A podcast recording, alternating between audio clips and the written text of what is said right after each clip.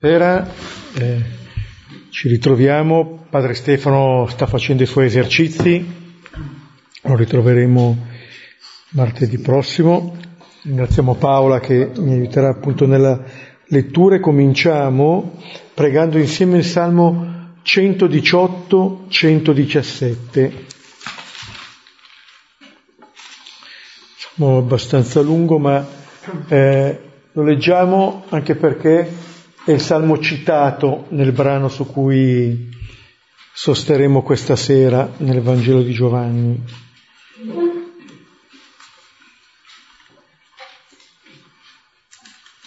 Chiude i salmi che vanno dal 113, cosiddetta l'allele, i salmi che si pregavano durante le feste, compresa quella di, di Pasqua, che chiudeva il banchetto pasquale, o come vedete porta qui il titolo Liturgia per la festa delle capanne, un'altra delle grandi feste di Israele.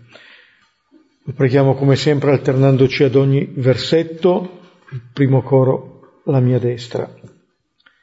Nel nome del Padre e del Figlio e dello Spirito Santo. Amen. Rendete grazie al Signore perché è buono, perché il suo amore è per sempre. Dica a Israele, il suo amore è per sempre. Dica alla casa di Aronne, il suo amore è per sempre. Dicano quelli che temono il Signore, il suo amore è per sempre. Nel pericolo ho gridato al Signore, mi ha risposto il Signore e mi ha tratto in salvo. Il Signore è per me, non avrò timore. Che cosa potrà farmi un uomo? Il Signore è per me, è il mio aiuto, e io guarderò dall'alto i miei nemici. È meglio rifugiarsi nel Signore che confidare nell'uomo. È meglio rifugiarsi nel Signore che confidare nei potenti. Tutte le nazioni mi hanno circondato ma nel nome del Signore le ho distrutte. Mi hanno circondato, mi hanno accerchiato, ma nel nome del Signore le ho distrutte. Mi hanno circondato come api, come fuoco che divampa tra i rovi, ma nel nome del Signore le ho distrutte. Mi avevano spinto con forza per farmi cadere, ma il Signore è stato il mio aiuto. Mia forza e il mio canto è il Signore, Egli è stato la mia salvezza.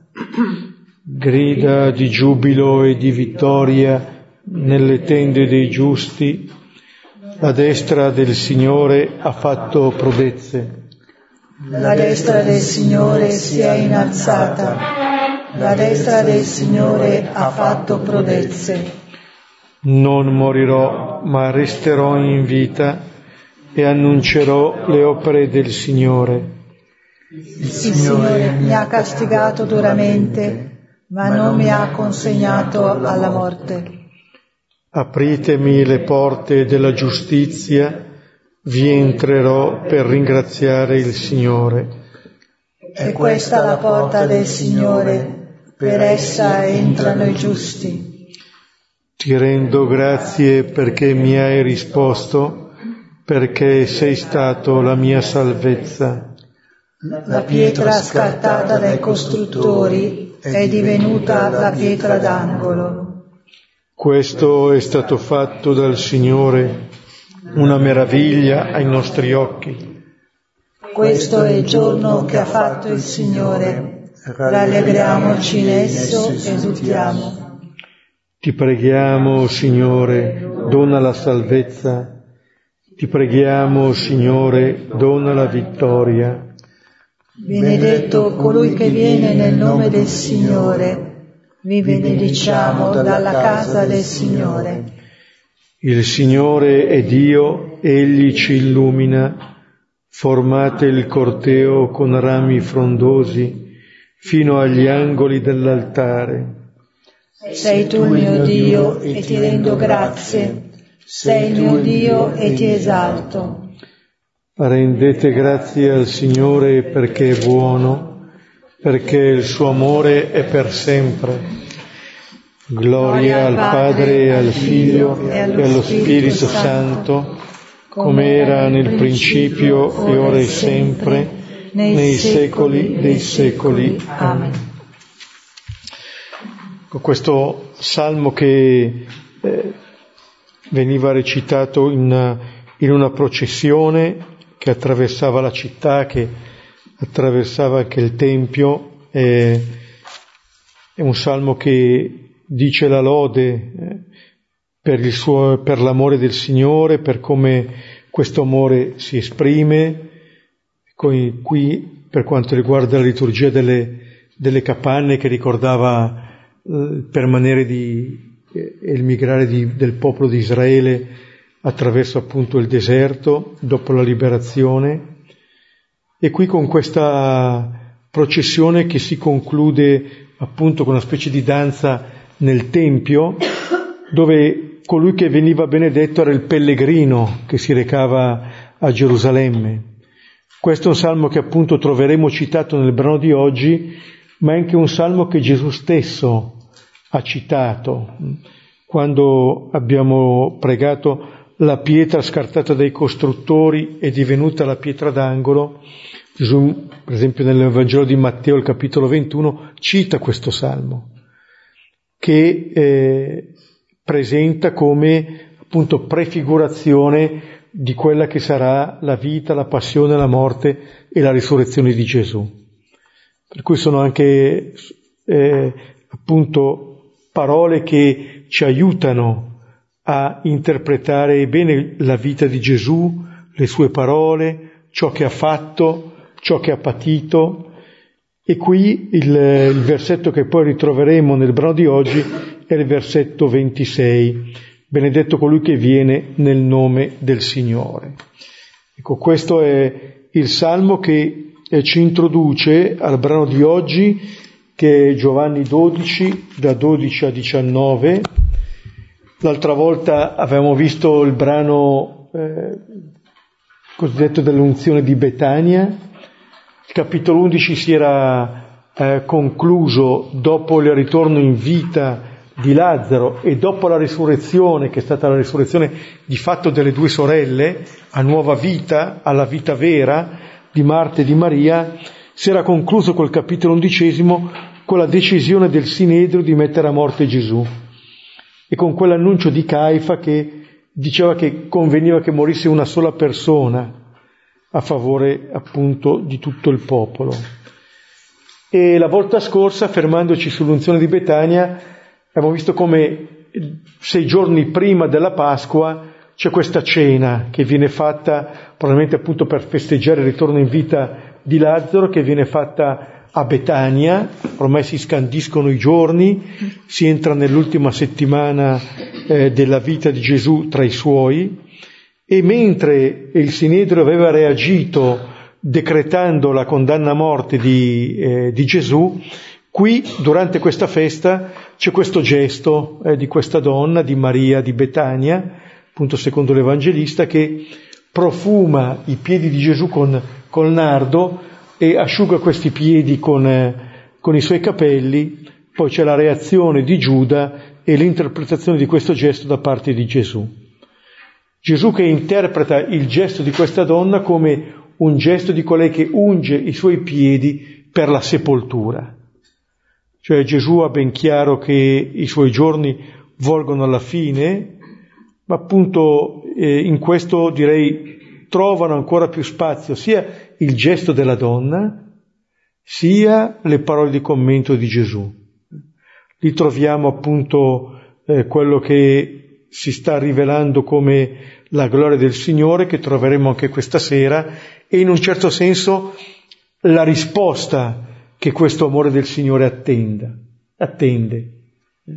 L'amore vive dove è amato. Eh, questa donna mostra appunto questa risposta.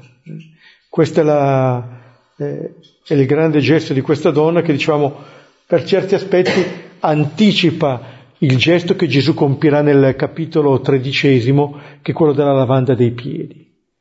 dall'una e dall'altra parte un gesto che dice un amore pieno, un amore che raggiunge tutti, sia Gesù che laverà i piedi a tutti i suoi discepoli, Giuda compreso, sia questa donna che versando il profumo sui piedi di Gesù, però fa in modo che, come dice l'Evangelista, questo profumo riempia tutta la casa e raggiunga anche chi, come Giuda, eh, si oppone a questo gesto, a, uno, a un gesto che lui considera come spreco. Allora adesso ascoltiamo il brano su cui ci fermeremo questa sera, eh, Giovanni 12, da 12 a 19. Il giorno dopo, la molta folla che era venuta per la festa, avendo udito che Gesù viene a Gerusalemme, presero i rami delle palme e uscirono all'incontro con lui e gridavano, Osanna, benedetto colui che viene nel nome del Signore, è il Re di Israele. Ma trovato Gesù un asinello, sedette sopra di esso, come è scritto. Non temere, figlia di Sion. Ecco, il tuo re viene seduto su un puledro d'asina. Queste cose i suoi discepoli non capirono prima, ma quando Gesù fu glorificato, allora si ricordarono che queste cose erano state scritte su di lui e queste cose gli avevano fatto. Testimoniava dunque la folla che era con lui, quando chiamò Lazzaro fuori dal sepolcro e lo risvegliò dai morti. Appunto per questo la folla gli andò incontro, perché udirono che egli aveva fatto quel segno. Allora i farisei dissero tra loro, Vedete che non giova nulla? Ecco, il mondo s'allontanò dietro di lui. Ecco, eh, questo è un po' il brano eh, per chi appunto segue il rito ambrosiano, come forse tutti noi, il, il Vangelo di domenica scorsa era il parallelo di, di, Marco, di questo brano, per cui è un brano che da un lato introduce eh, nella settimana della passione, in realtà noi lo leggiamo appunto anche nel tempo di avvento, ma in realtà appunto questa possibilità eh, mette in evidenza che tutta la vita di Gesù è sotto questo segno, dall'inizio alla fine. Cioè c'è un modo di Gesù di venire che è lo stesso. Il modo in cui ci visita in avvento è lo stesso modo con cui ci visita per tutta la vita, fino alla sua morte. La nascita e la morte di Gesù si richiamano, ci dicono proprio questa verità e, e Gesù è appunto presentato come colui che viene, ma soprattutto c'è una modalità eh, della sua venuta che è ciò che lo contraddistingue. È questo che segna veramente eh, lo scarto tra quelle che sono le nostre attese e quelle che invece è la sua eh, manifestazione. Ecco, mi viene in mente il, quello che diceva Benedetto XVI quando c'era stata la giornata mondiale della gioventù a Colonia, che appunto allora lì eh, un po' il tema dei magi era quello che ovviamente faceva da sfondo, e sottolineava appunto il Papa allora che eh, quando i magi arrivano eh, a Betlemme, lì comincia il loro pellegrinaggio, non termina. E comincia lì perché diceva giustamente che quel re era molto diverso da quello che si erano immaginato. Dio è un Dio diverso da quello che ci immaginiamo. Non ce lo, non ce lo immagineremmo così. Tanto è vero che i magi, appunto, prima di arrivare a Betlemme, erano andati a Gerusalemme. Cioè si segue, si, si va incontro al Signore pensando di trovarlo là dove pensiamo che sia invece di scoprirlo dove lui è. C'è sempre un fattore di sorpresa che noi a volte suona più come scandalo e, e allora vediamo questo testo in cui eh, ci siamo accorti anche già un po' di, di alcune novità di, di, Giovanni rispetto a Marco, che lo vedremo. Uno, l'avevamo già detto eh, iniziando un po' questa, eh, la lettura del Vangelo di Giovanni, che mentre nei sinottici eh, la purificazione nel, del Tempio segue all'ingresso di Gesù, abbiamo visto anche in Marco domenica scorsa, eh, nel Vangelo della, dell'Eucaristia che Gesù entra in Gerusalemme, poi si reca nel Tempio, guarda ogni cosa attorno e poi torna a Betania, qui la purificazione del Tempio c'è già stata al capitolo secondo, che era stata la prima volta in cui Gesù si era recato a, a Gerusalemme per la Pasqua. Vedremo allora il senso di questa diversa collocazione di, eh, di questi eventi nel brano di Giovanni versetti 12-13.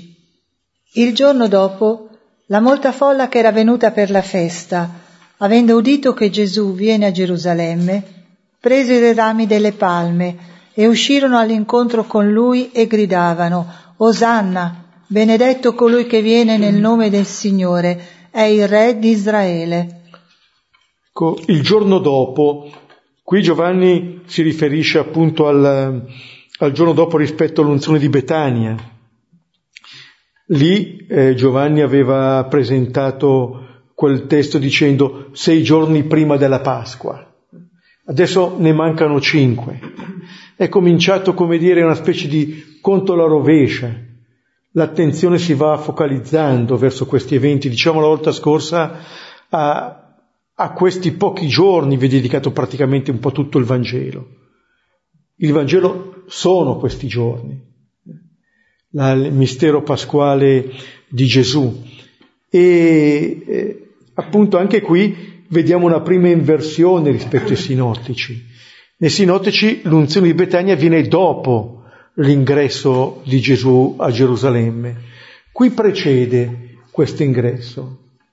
Da un lato è come se eh, Maria di Betania, ungendo i piedi di Gesù, l'avesse consacrato un po' già messia, avesse riconosciuto in questo Gesù che va a morire, perché così interpreta Gesù quel gesto, mi ha unto per la sepoltura, in questo Gesù che va a donare la propria vita, individua già il Messia, individua il Re di Israele. E eh, Gesù si avvicina a Gerusalemme eh, col profumo di questo unguento, che dice un po' della vita nuova, della vita donata. Quel profumo esalta, in un certo senso, la vita stessa di Gesù, il senso eh, della sua vita. E eh, avendo detto che eh, quel profumo gli è stato messo per la sepoltura, eh, Gesù è come se dicesse che l'ingresso a Gerusalemme non avviene come eh, chi va verso una città per essere acclamato non è questa la prospettiva di Gesù, è ben altra. È, di, eh, è del Messia che va a consegnarsi in maniera definitiva, non tanto un re che va a disporre di tutto, a prendere possesso delle cose, delle persone, ma un re che andrà a consegnarsi, un re che appunto, vedremo nel capitolo 13, prenderà, avrà tra le sue mani non la nostra vita se la intendiamo come un possedere la nostra vita, ma un tenere nelle sue mani quelli che sono i nostri piedi, lavandoceli. Questo è il Re, secondo Dio. Colui che appunto ci accoglie, eh, accoglie la verità di noi stessi, ci ama fino in fondo, fino alla fine, per quello che siamo, non per quello che vorremmo essere, ci prende davvero sul serio. E c'è una molta folla che è venuta per la festa. Allora ci sono tanti richiami, li vedremo eh, anche col capitolo sesto del Vangelo di Giovanni. Guardate quello della moltiplicazione dei pani. Anche lì c'era molta folla e anche lì era vicina la Pasqua dei Giudei. Sono vicinanze non solo cronologiche, temporali, ma sono vicinanze che ci rivelano il senso di quelle feste, il senso della Pasqua, il senso dell'appunto della vita e della morte di Gesù. E questa molta folla che è venuta per la festa ha udito che Gesù arriva a Gerusalemme, che viene a Gerusalemme. E allora prendono rami di palme ed escono all'incontro con lui.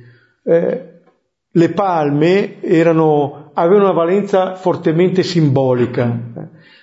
direi davano una connotazione politica a quello che stava avvenendo, dal libro dei Maccabei in avanti, alle monete che coniavano, appunto anche dopo la seconda rivolta dei Maccabei, tendevano appunto queste palme a riconoscere in chi arrivava il, il liberatore politico. Una, front, una forte impronta anche nazionalistica. Gesù è colui che ci libera, che ci libera dall'oppressore, che ci dona questa libertà e si va incontro così. Allora il rischio in questo eh, è quello di eh, proiettare un po' su Gesù eh, quelle che sono le nostre attese. Ora possono essere appunto attese politiche, attese di altro tipo, ma fondamentalmente il rischio è comune. E noi abbiamo visto, si vede nei Vangeli che spesso questo è il grande ostacolo. Perché poi man mano che si procede si vede che Gesù non risponde alle nostre attese. Perché in un certo senso noi vogliamo ancora basso. La promessa del Signore è molto più grande, ma noi fatichiamo a fidarci di questo. Se pensiamo nei sinottici, no? quello che dice Pietro, quando Gesù rivela la verità di se stesso, il proprio cammino che sta facendo, la reazione anche degli altri discepoli. È una incomprensione, è una fatica di tipo eh, esistenziale, non tanto intellettuale. È come se la vita stessa facesse resistenza ad un Messia che si rivela così. E eh, Qui l'Evangelista dice che con questi rami di palme escono incontro a Gesù. Di fatto, di per sé, Giovanni non dice esplicitamente eh, che Gesù entra in Gerusalemme, implicitamente c'è. Ma quello che Giovanni sottolinea innanzitutto è che la folla esce dalla città, incontro lui così come si andava incontro ai sovrani che tornavano vittoriosi. Ma questo uscire ci dice che per incontrare Gesù siamo chiamati un po' a uscire da questa città. Se notate anche eh, quando avevamo visto il capitolo undicesimo, quello della, del ritorno in vita di Lazzaro, eh, Gesù era rimasto fuori dal villaggio di Marta e Maria e loro erano dovuti uscire verso di lui. In un certo senso, come loro lasciano le case, così adesso questi abitanti lasciano la città per dire che cosa? Per dire che forse vanno lasciate un po' quelle che sono le nostre attese non bene ordinate del Messia, per andare incontro a Gesù così come Egli viene, più che come noi lo attendiamo, uscire dalle nostre false attese di Lui. Prima dicevo del capitolo sesto, quello della moltiplicazione dei pani. Gesù compie un segno e la folla come, cosa fa? Eh, vuole andare a prenderlo per farlo re, dicendo questo è il profeta che deve venire nel mondo. Ma Gesù sapendo che andavano lì per, per farlo re, se ne si ritira, tutto solo. Cioè Gesù non sposa le attese disordinate della folla. Così come qui, se, se vanno incontro a lui, lui vuole, e lo vedremo subito dopo, che ordinino meglio le loro attese. E loro vanno incontro con queste appunto palme e gridano Osanna, all'inizio era un'invocazione eh, di aiuto, una richiesta di aiuto, poi è passato come un'acclamazione e così anche noi la preghiamo, anche nel santo per esempio. Osanna, e poi vedete la citazione del salmo che abbiamo pregato prima. Benedetto colui che viene nel nome del Signore. Ecco, quello che era detto del pellegrino che arrivava a Gerusalemme adesso viene interpretato come eh, senso della vita di Gesù. Gesù è colui che viene, è colui che viene. La folla va incontro a colui che viene. La folla che va incontro a Gesù è la risposta a colui che ci sta venendo incontro. E questa reciprocità, questo incontro, questo muoversi gli uni verso gli altri. Allora questa è la benedizione, eh, poi aggiunge rispetto al Salmo è il re di Israele. Ecco, il re eh, costituisce sempre eh, in ogni cultura un po' quello che è chiamato ad essere l'ideale della vita. Il re di Israele. Tutto sta però a identificare bene questo re, che cosa significa essere re, che cosa significa regnare. Perché altrimenti il rischio è quello di non accorgerci veramente della originalità del regno di Gesù. Altrimenti eh, appunto eh, quello che eh, rivelerà Gesù sarà per noi motivo quasi di scandalo, eh, non solo di sorpresa, ma di scandalo nella nostra sequela. Eh, se volete anche lo stesso Giovanni Battista, è lui che eh, appunto manderà due dei suoi discepoli a chiedere a Gesù, sei tu colui che deve venire? O dobbiamo aspettare un altro? Ecco, anche il Battista, colui che ha speso la sua vita, tutta la sua vita, nell'indicare Gesù presente in mezzo a noi, alla fine dal carcere fa avere questa domanda a Gesù. Sei tu colui che viene o dobbiamo aspettare un altro? Quasi a dire che quello che Gesù rivela eh, eh, scardina un po' quelle che erano le certezze del, del Battista. E forse anche Giovanni deve rivedere alcune cose alla luce del Messia che Gesù sta rivelando. Allora questo re di Israele chi sarà? Vedete, eh, anche i discepoli eh, chiederanno quando ricostruirà il regno di Israele, anche poco prima dell'ascensione di Gesù. Ci sono attese che possono essere ordinate, come ha detto Natanaele al primo capitolo di Giovanni, tu sei il figlio di Dio, tu sei il re di Israele, e lì Gesù accoglie, ma questa attesa, lo vedremo subito, non l'accoglie. Questa della folla. Noi siamo sempre pronti ad andare incontro a qualcuno che ci risolve i problemi. Questo sì.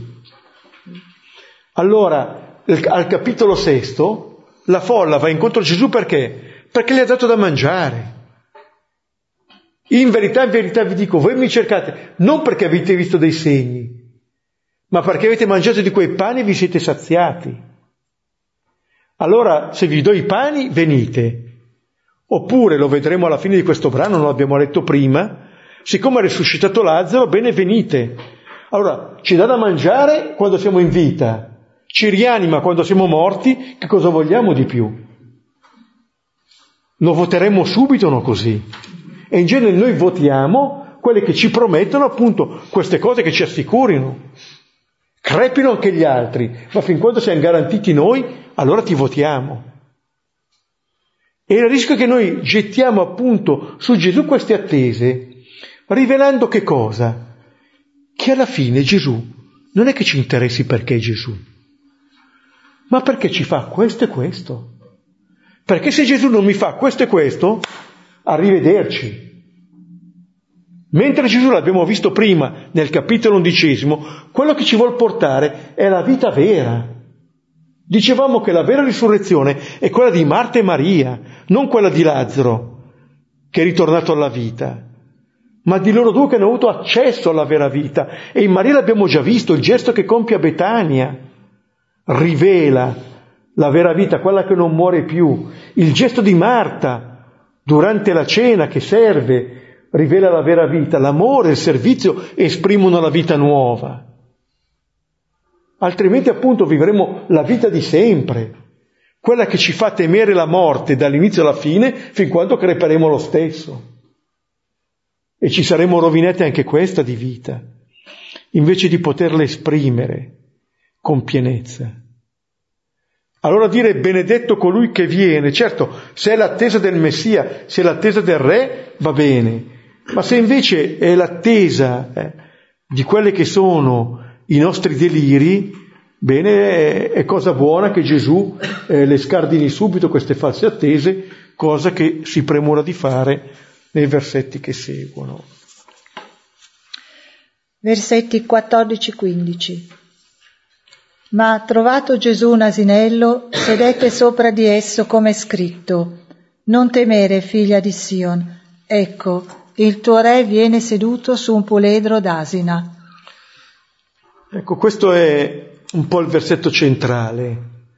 Se notate qui c'è una inversione netta rispetto ai sinottici, perché nei racconti dei sinottici Gesù prima manda appunto eh, dei discepoli a, a, a cercare a trovare l'asino, poi lo, lo, fa slegare, l'abbiamo ascoltato appunto nel Vangelo di domenica, addirittura lì chiedono ma cosa fate slegando l'asino, il Signore ha bisogno, lo riporterà qui subito, portano l'asino, Gesù si siede sopra e comincia la processione.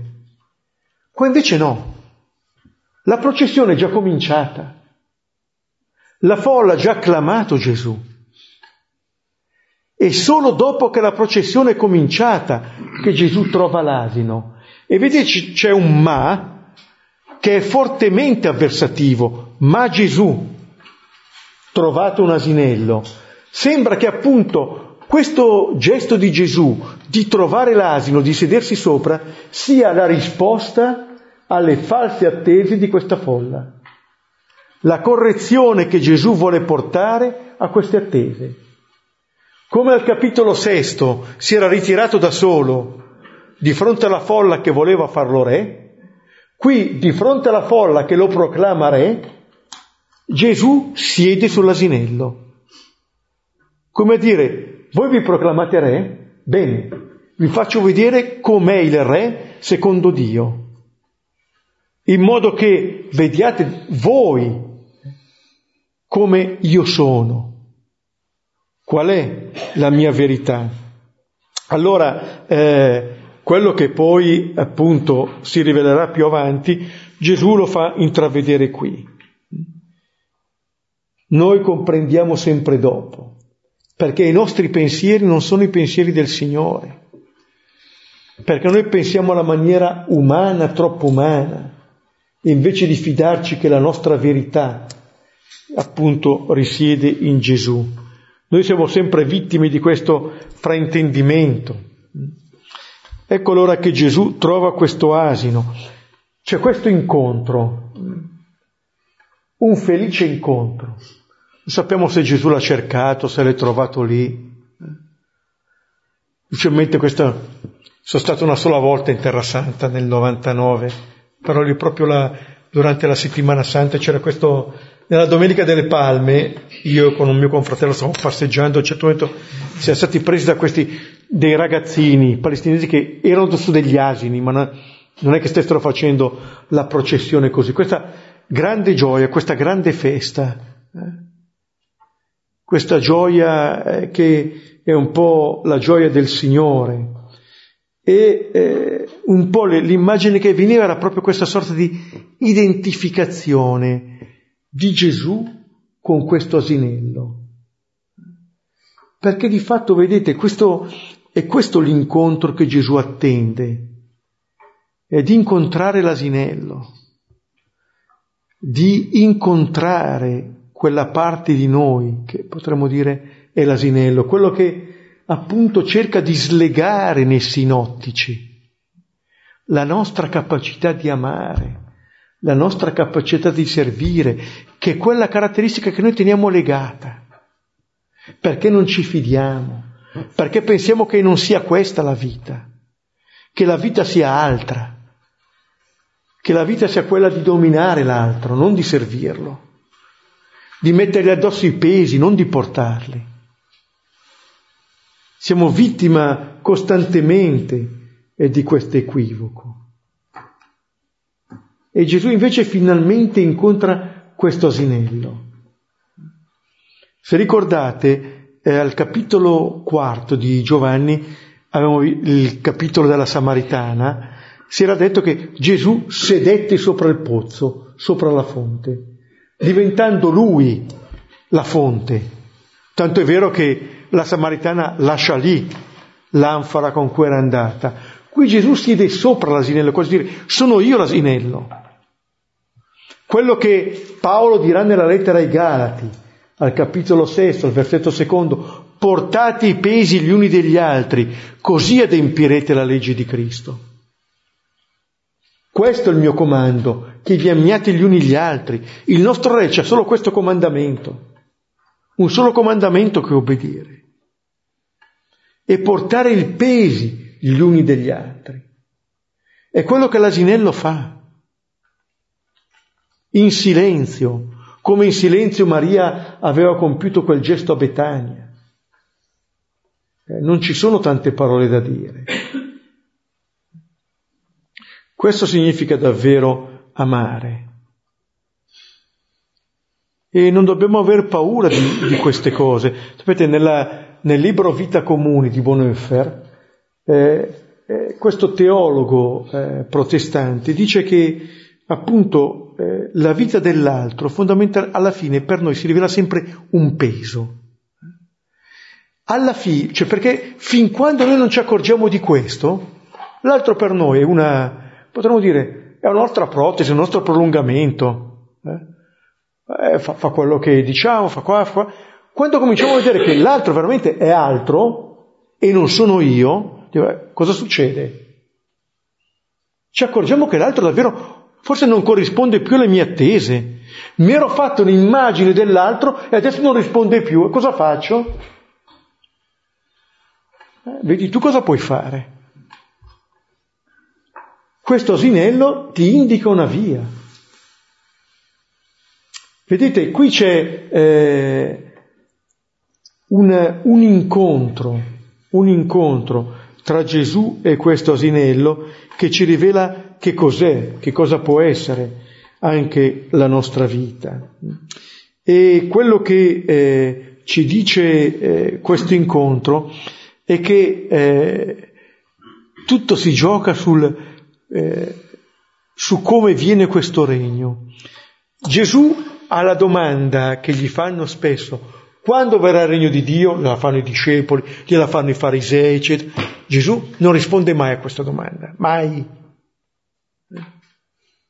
Gesù non risponde al quando, Gesù mostra il come, come viene questo regno. Perché se tu accetti che viene così, quando viene? Quando lo accetti. Se tu accetti questo arriva subito, subito. Ma se non lo accetti non arriverà mai. Se tu pensi che questo regno per venire deve essere come i regni umani, non verrà mai questo regno. Ma nella tua vita, il Signore non regnerà mai, perché non ti fiderai di un regno che viene così, perché ti fiderai come i re di quei tempi dei carri e dei cavalli, non dell'asino, non di chi viene in mitezza e in umiltà, perché in un certo senso non sai cosa fartene di queste cose, perché se non conti agli occhi degli altri non vali niente perché le parole di Gesù sono buone solamente se vai in chiesa, ma quando esci altra è la logica. Per te, per la tua vita, per la chiesa, nel mondo. Questo vale a livello di singolo, a livello di chiesa, a livello di mondo. Di quale parola io mi fido?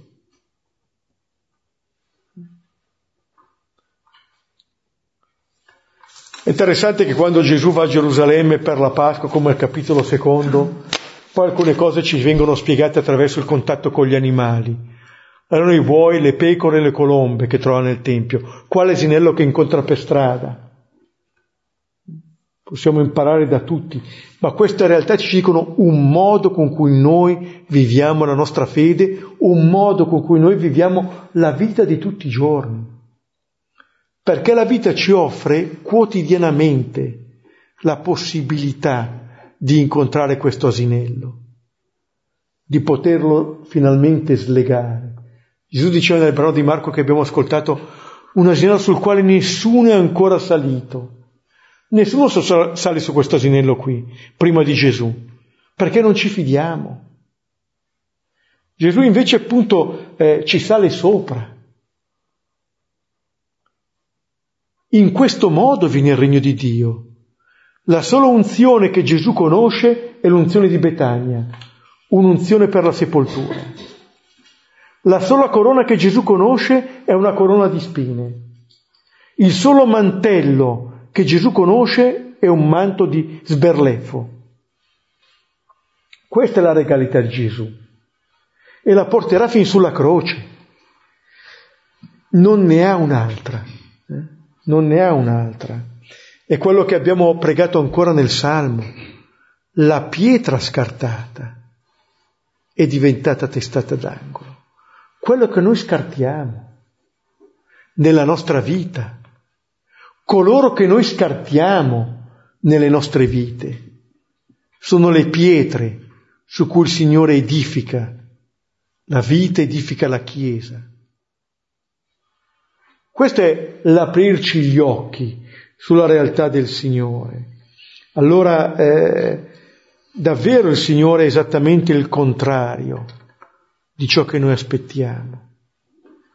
Davvero siamo chiamati a lasciare, ad abbandonare delle false attese e forse chiedere al Signore che ci apra gli occhi.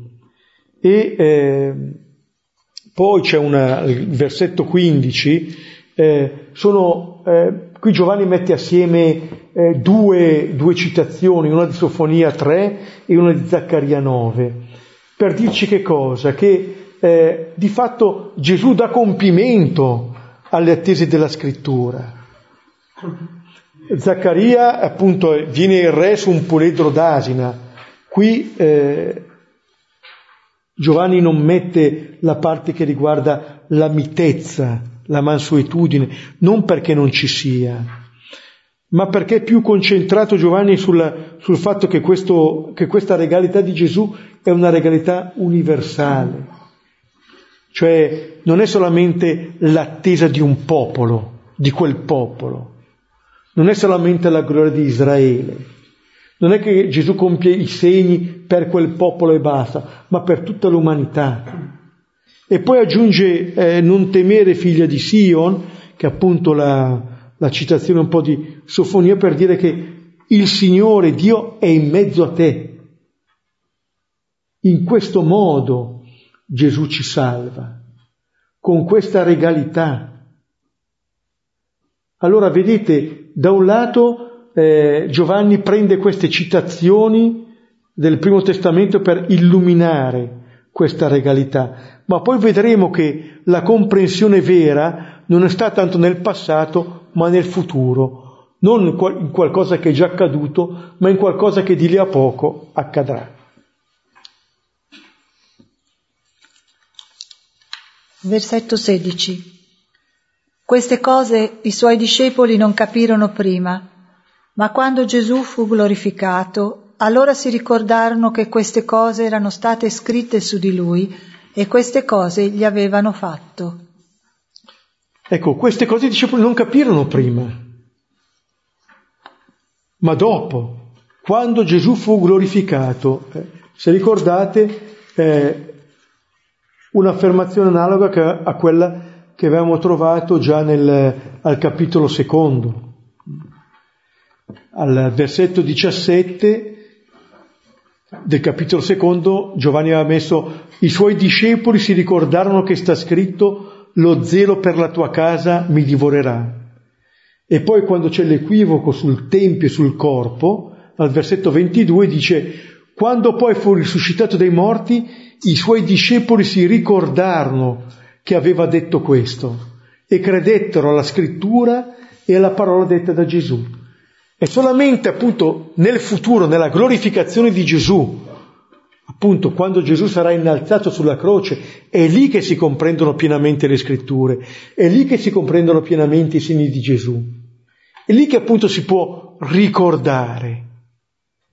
Gesù non pretende che comprendiamo tutto subito e prima, ma che teniamo aperto il nostro cuore perché raccogliamo ciò che Lui compie e ciò che Lui dice perché finalmente questo porti vita in noi.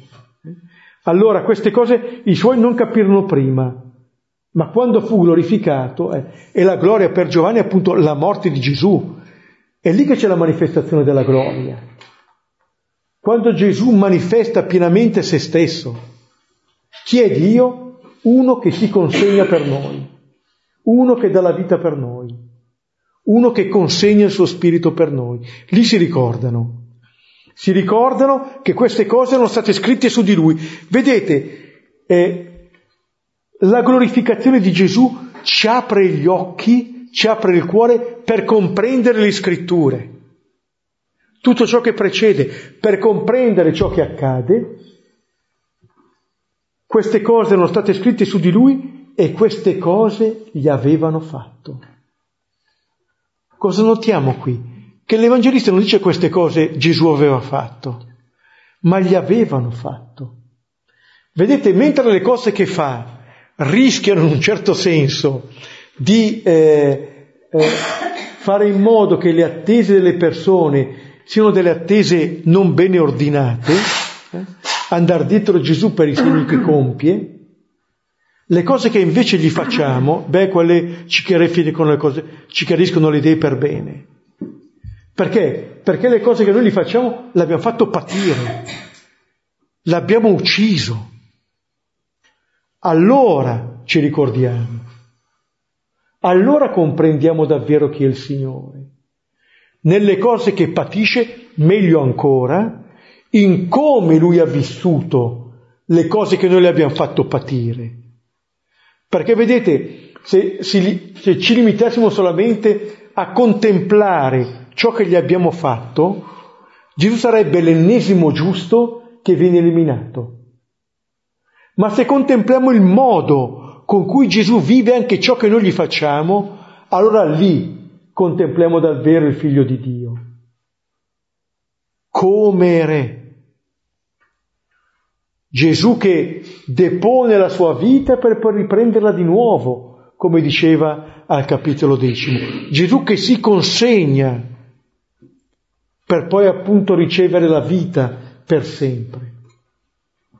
Gesù che si dona per poi vivere per sempre. Questa è la vera vita. Eh?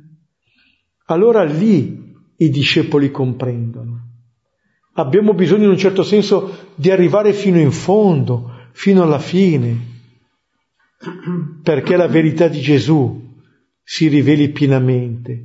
Ma vedete, nel momento in cui Gesù rivela la propria verità, Gesù rivela anche la nostra verità perché rivela chi siamo noi agli occhi di Dio.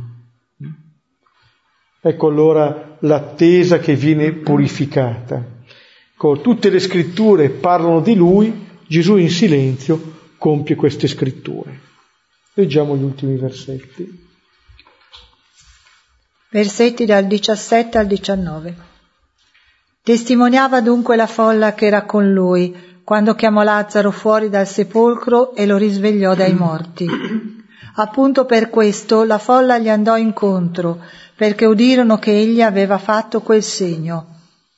Allora i farisei dissero tra loro, Vedete che non giova nulla? Ecco, il mondo s'allontanò dietro di lui. Ecco, qui vediamo che eh, la folla era con lui e quando Lazzaro eh, fu chiamato fuori dal sepolcro. Eh, qui c'è sempre un po' appunto questo rischio di andare dietro a Gesù per questo segno, come dicevamo prima per il fatto dei pani, perché ha fatto quel segno. Non c'è il vocabolario ancora della fede. Eh, già aveva detto il capitolo sesto, questo è l'opera di Dio, che crediate in colui che egli ha mandato, in colui che viene nel nome del Signore. Benedetto colui che viene nel nome del Signore. Al capitolo quinto eh, di Giovanni avevamo ascoltato queste parole di Gesù. Io non ricevo gloria dagli uomini, ma vi conosco, non avete, non avete in voi l'amore di Dio. Io sono venuto nel nome del Padre mio e voi non mi accogliete. Se un altro venisse nel proprio nome, lo accogliereste. Venire nel proprio nome, cercare la propria gloria, noi lo accoglieremo. Gesù non viene nel, nome, nel nome proprio. Ma nel nome del Padre suo. Gesù vuole compiere la volontà del Padre. Vuole appunto amarci sino alla fine. E poi dice, e come potete credere voi che ricevete gloria gli uni dagli altri e non cercate la gloria che viene dall'unico Dio? Quale gloria cerchiamo? Quale gloria? Se quella vera o la vanagloria? Questo è un po' il punto, solo che noi equivochiamo anche su questo. Quando Gesù compie il segno dei pani, lo vogliono fare re. Subito dopo Gesù tiene il discorso nella sinagoga di Cafarnao, spiega quel segno dei pani e tanti si allontanano da lui, non andavano più con lui. Come dire, quando Gesù risolve il problema, lo seguo. Quando Gesù mi fa capire che io stesso posso risolvere il problema, allora non lo seguo più.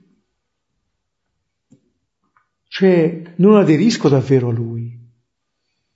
Non mi interessa quello che mi sta dicendo. Non mi interessa quella vita che mi sta proponendo. Questo è un po' il punto. E allora eh, c'è un modo di andare incontro a Gesù che va ordinato e dall'altra parte c'è il punto di vista dei farisei che riemerge, eh, dicendo vedete che non giova nulla, eh, non serve quello che avevano detto poco prima, al, al, al capitolo undicesimo. Se lo lasciamo continuare così tutti crederanno in lui, vedete, il mondo gli è andato dietro. E loro, pur di non mettersi in questione, confermano quella che è stata la loro decisione. Hanno gli occhi chiusi sulla realtà. Da un lato c'è chi ha gli occhi un po' ancora distorti, che non vede la verità. Dall'altra parte c'è chi ancora ha gli occhi chiusi, come i farisei, che non vogliono vedere la verità, che non vogliono vedere neanche come questa salvezza si estende a tutti, è universale. Quello che appunto eh, qui Giovanni metteva con le citazioni di Zaccaria, la salvezza che propone Gesù è per tutti gli uomini. Questa è la causa eh, prima dell'uccisione di Gesù, come ha detto Caifa suo malgrado, e sarà di fatto l'esito ultimo dell'uccisione di Gesù. Attirerò tutti a me. Ecco, Gesù rivela così la propria regalità. Appunto di fronte alle attese di queste folle, Ecco, Gesù siede su questo asinello.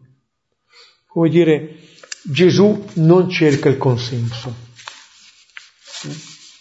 Gesù vuole la verità, vuole mostrare la propria verità e vuole che anche noi diventiamo persone vere, persone autentiche. Vuole che anche noi ci sediamo sopra questo asinello, che diventiamo tutt'uno con questo asinello. Che portare i pesi non è una condanna, che amare non è una condanna, è l'unica possibilità di vita vera. Diversamente appunto non faremo altro che cercare di mettere subito i pesi addosso agli altri. Ma in questo modo forse venendo meno alla nostra verità più profonda quella che Maria di Betania ha già rivelato nei versetti precedenti, quella che Gesù adesso rivela qui, in questo suo entrare così a Gerusalemme. Allora ci fermiamo, condividiamo.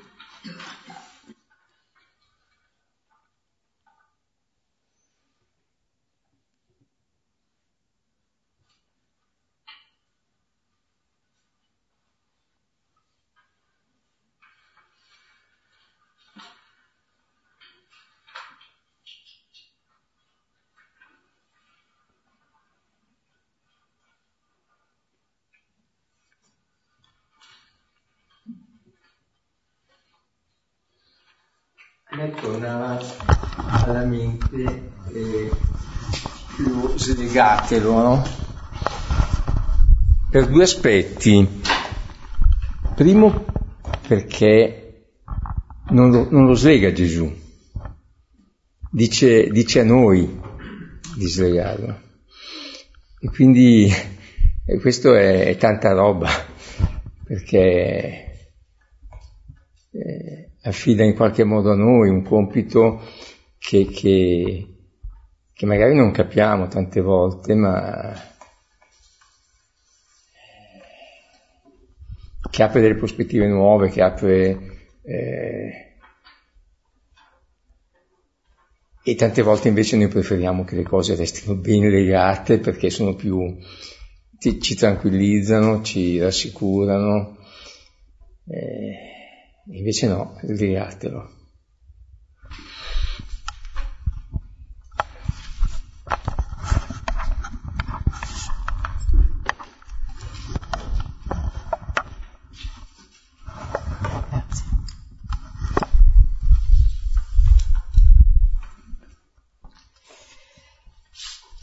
io sono rimasta colpita da, da, queste attese della folla così, è vero, confuse, ambigue, ehm, non purificate, però mi, mi, colpisce molto l'atteggiamento di Gesù che non censura queste attese, non le abbatte, non le svilisce, eh, certo le corregge, magari le, le ordina, Ehm, perché in fondo sono un po' anche le nostre no? attese, sempre così, tante volte piccole, tante volte eh, così modeste rispetto a quello che il Signore offre, però eh, ecco, resto colpita da come il Signore non, non ha un atteggiamento, come dire, di repressione, di censura, di rimprovero, magari di correzione, ma non, non dice, beh insomma, siete venuti qui ma avete sbagliato tutto, non avete capito niente, ecco.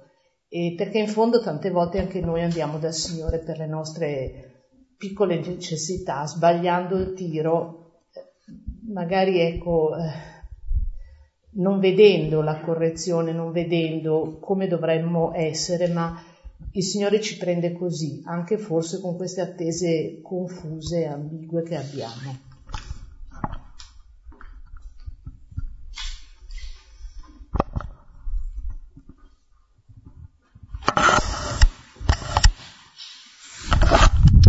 Ma ehm, per tutto il tempo mi sono domandata di fronte a un Gesù che con questa fermezza, anche questo ma molto avversativo che lo fa salire su questo asinello, cerca di ricondurci a ciò che sarebbe per noi una vita piena, no? Cioè non è che è un rimprovero, come dire ma come ma non lo sai che eh, è amando gli altri che il tuo cuore si scalda, la tua vita trova un senso eh, poi pensavo però, ma Gesù ha fatto una vita felice? Cioè, nel senso che ha sperimentato un po' tutto, no? Tradimento delle persone che gli erano più vicine, sicuramente tante delusioni rispetto al bene che comunque con, con, con la meravigliosa persona che era. E, e quindi mi, mi, domandavo questo, forse eh, posto che normalmente, insomma, immagino nessuno di noi abbia la volontà di schiacciare per il gusto di schiacciare l'altro, no? Eh, allora forse la cosa che ci rende così resistente il volere bene agli altri, cioè fare quel passo in più, è piuttosto, almeno parlo per me, magari la, la paura della delusione, appunto, della, del rimanere indietro, dell'essere, di sentirsi vulnerabile, di, eh, non è tanto il fatto di eh, certo eh, voler bene veramente è un'arte bisogna fare un lavoro su di sé però ci si può anche riuscire. Credo che però bisogna guardando un po' la vita del Signore pensare che la gioia piena di cui si parla sempre nel Vangelo non è la vita col sorriso pieno e la felicità solo felicità, cioè è anche saper accogliere mentre si vuol bene ehm, la delusione appunto, quindi in un certo senso se penso alla, ripeto, alla vita del Signore è anche aver accettato anche la sofferenza, cioè l'amare, il voler bene, l'essere felici implica, credo, anche eh, accogliere tanta sofferenza. Ecco, il voler bene, la felicità non esclude questa dimensione assolutamente.